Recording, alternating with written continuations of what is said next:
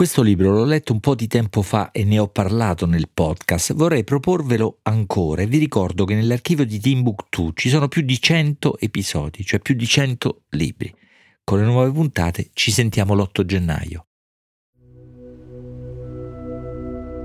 Venerdì scorso, 10 novembre, ascoltavo Francesco Costa Morning raccontare di una buona notizia su un tema importante che aveva a suo tempo conquistato le prime pagine dei giornali, una buona notizia che riguardava un argomento, anzi una paura che era stata molto diffusa, insomma non una buona notizia qualunque, finire a pagina 37 del giornale che stava leggendo, che era il Corriere della Sera, magari su altri giornali la notizia manco c'era, ora la notizia riguardava lo stoccaggio di gas, i depositi pieni al 99%, in soldoni significa che probabilmente potremo scaldarci questo inverno, cosa che forse ricordate negli anni scorsi dopo l'invasione russa dell'Ucraina, l'embargo, il gas, le storie collegate sembrava parecchio a rischio, insomma, quasi impossibile.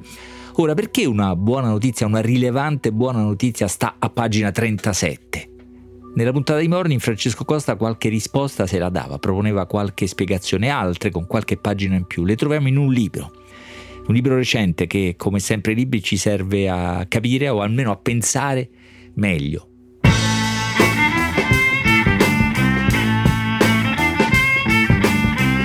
Questo è Timbuktu di Marino Sinibaldi, un podcast del Post che parla con i libri.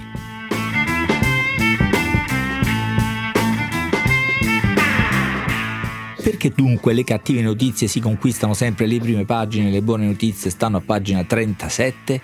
Prova a spiegarlo tra le altre cose un insigne psicologo, Paolo Legrenzi, che ha scritto un libro dal titolo Assertivo, le cose non sono come sembrano e dal sottotitolo persino provocante, perché la vita è meglio di come la immaginiamo. L'ha pubblicato Solferino, il sottotitolo potremmo adattarlo alla nostra domanda, alla nostra questione, chiedendoci perché la vita è meglio di come la raccontiamo, la rappresentiamo. Perché? Perché le buone notizie viene nascosta poco letta o poco interessante a pagina 37. Questo è un libro sulle origini e i fraintendimenti del senso comune, in fondo è un libro sul cervello, su come funziona il modo in cui eh, pensiamo il mondo e come sbagliamo nel pensare il mondo perché il cervello funziona in modo non trasparente, di cui comunque non siamo consapevoli, avverte subito Paolo Legrenzi. E l'origine? Beh, l'origine è antica leggiamo, questi sbagli inconsapevoli si ripetono sempre perché sono stati selezionati da un lungo passato in cui siamo vissuti da cacciatori raccoglitori. Oggi non viviamo più così, ma il sistema visivo innato, incorporato nel cervello, non si modifica in breve tempo quando gli ambienti cambiano radicalmente.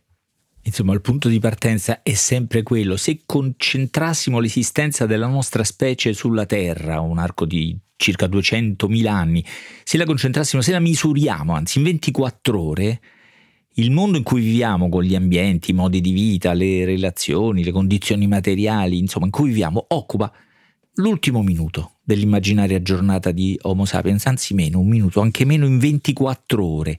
E il nostro cervello si è formato in quelle lunghe 24 ore per i problemi, gli ambienti, le relazioni di quelle lunghe 24 ore, certo non per quelle dell'ultimo minuto. In quell'ambiente le cattive notizie, l'allarme, i pericoli sono decisivi, anzi è o era decisiva la nostra capacità di decidere in fretta e reagire in fretta.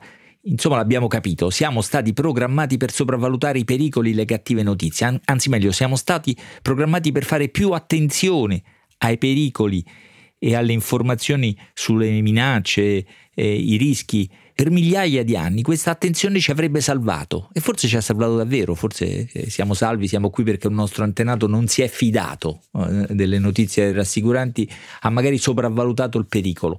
Ma ora, ora dice Legrenzi, la nostra natura innata che sembrerebbe non aiutarci perché costituisce un'eredità diventata disattativa da adattativa che era in tempi lontani, cioè un comportamento adattativo in mondi in cui si era costretti a decidere in fretta in presenza di gravi pericoli diventa dannoso, invece quando andrebbero valutate le conseguenze delle scelte su un arco temporale più ampio.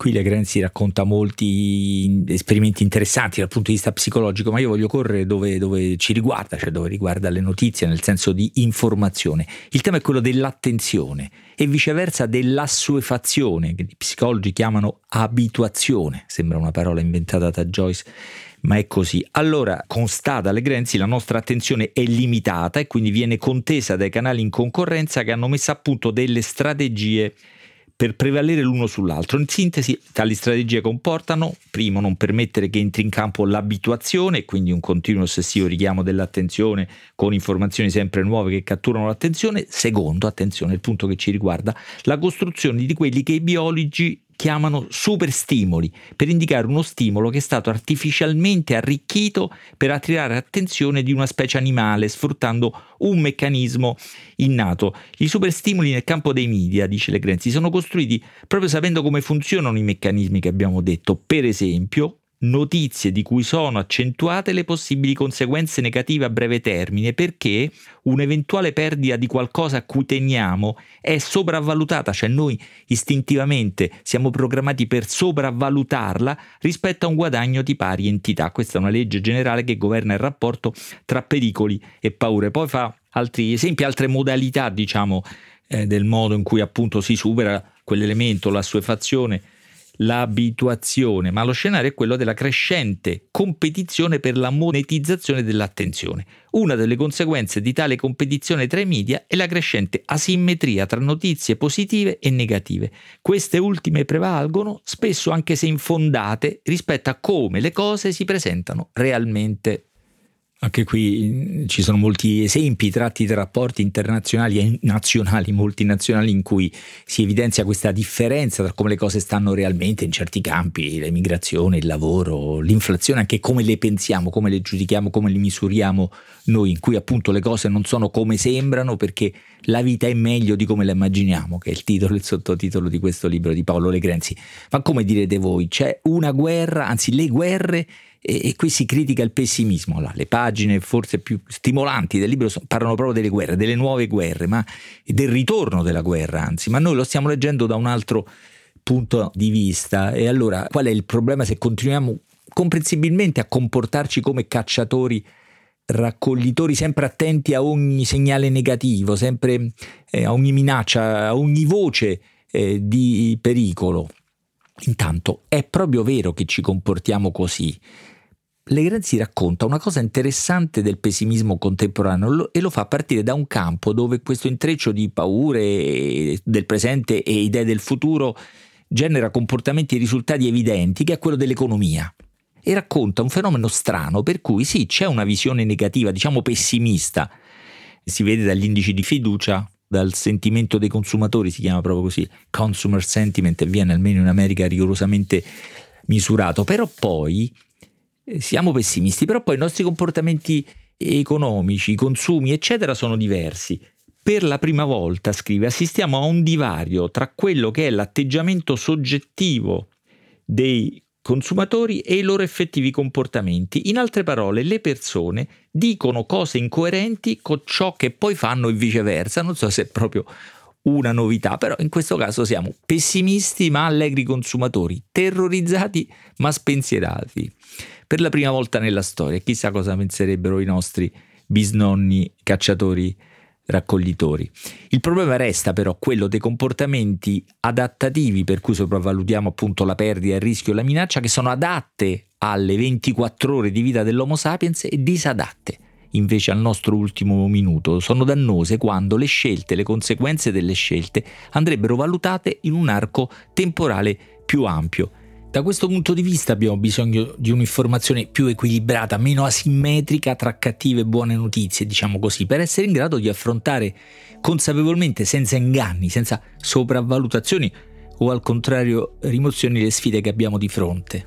È chiaro questo, il pessimismo serviva al cacciatore raccoglitore per cui eh, era giusto mettere per lui in prima pagina le cattive notizie e le buone a pagina 37 a noi no, perché noi abbiamo un'altra sfida. Quella che abbiamo davanti non è solo tanto salvare la nostra cucciolata per stasera, ma eh, la vita, il pianeta per le prossime generazioni.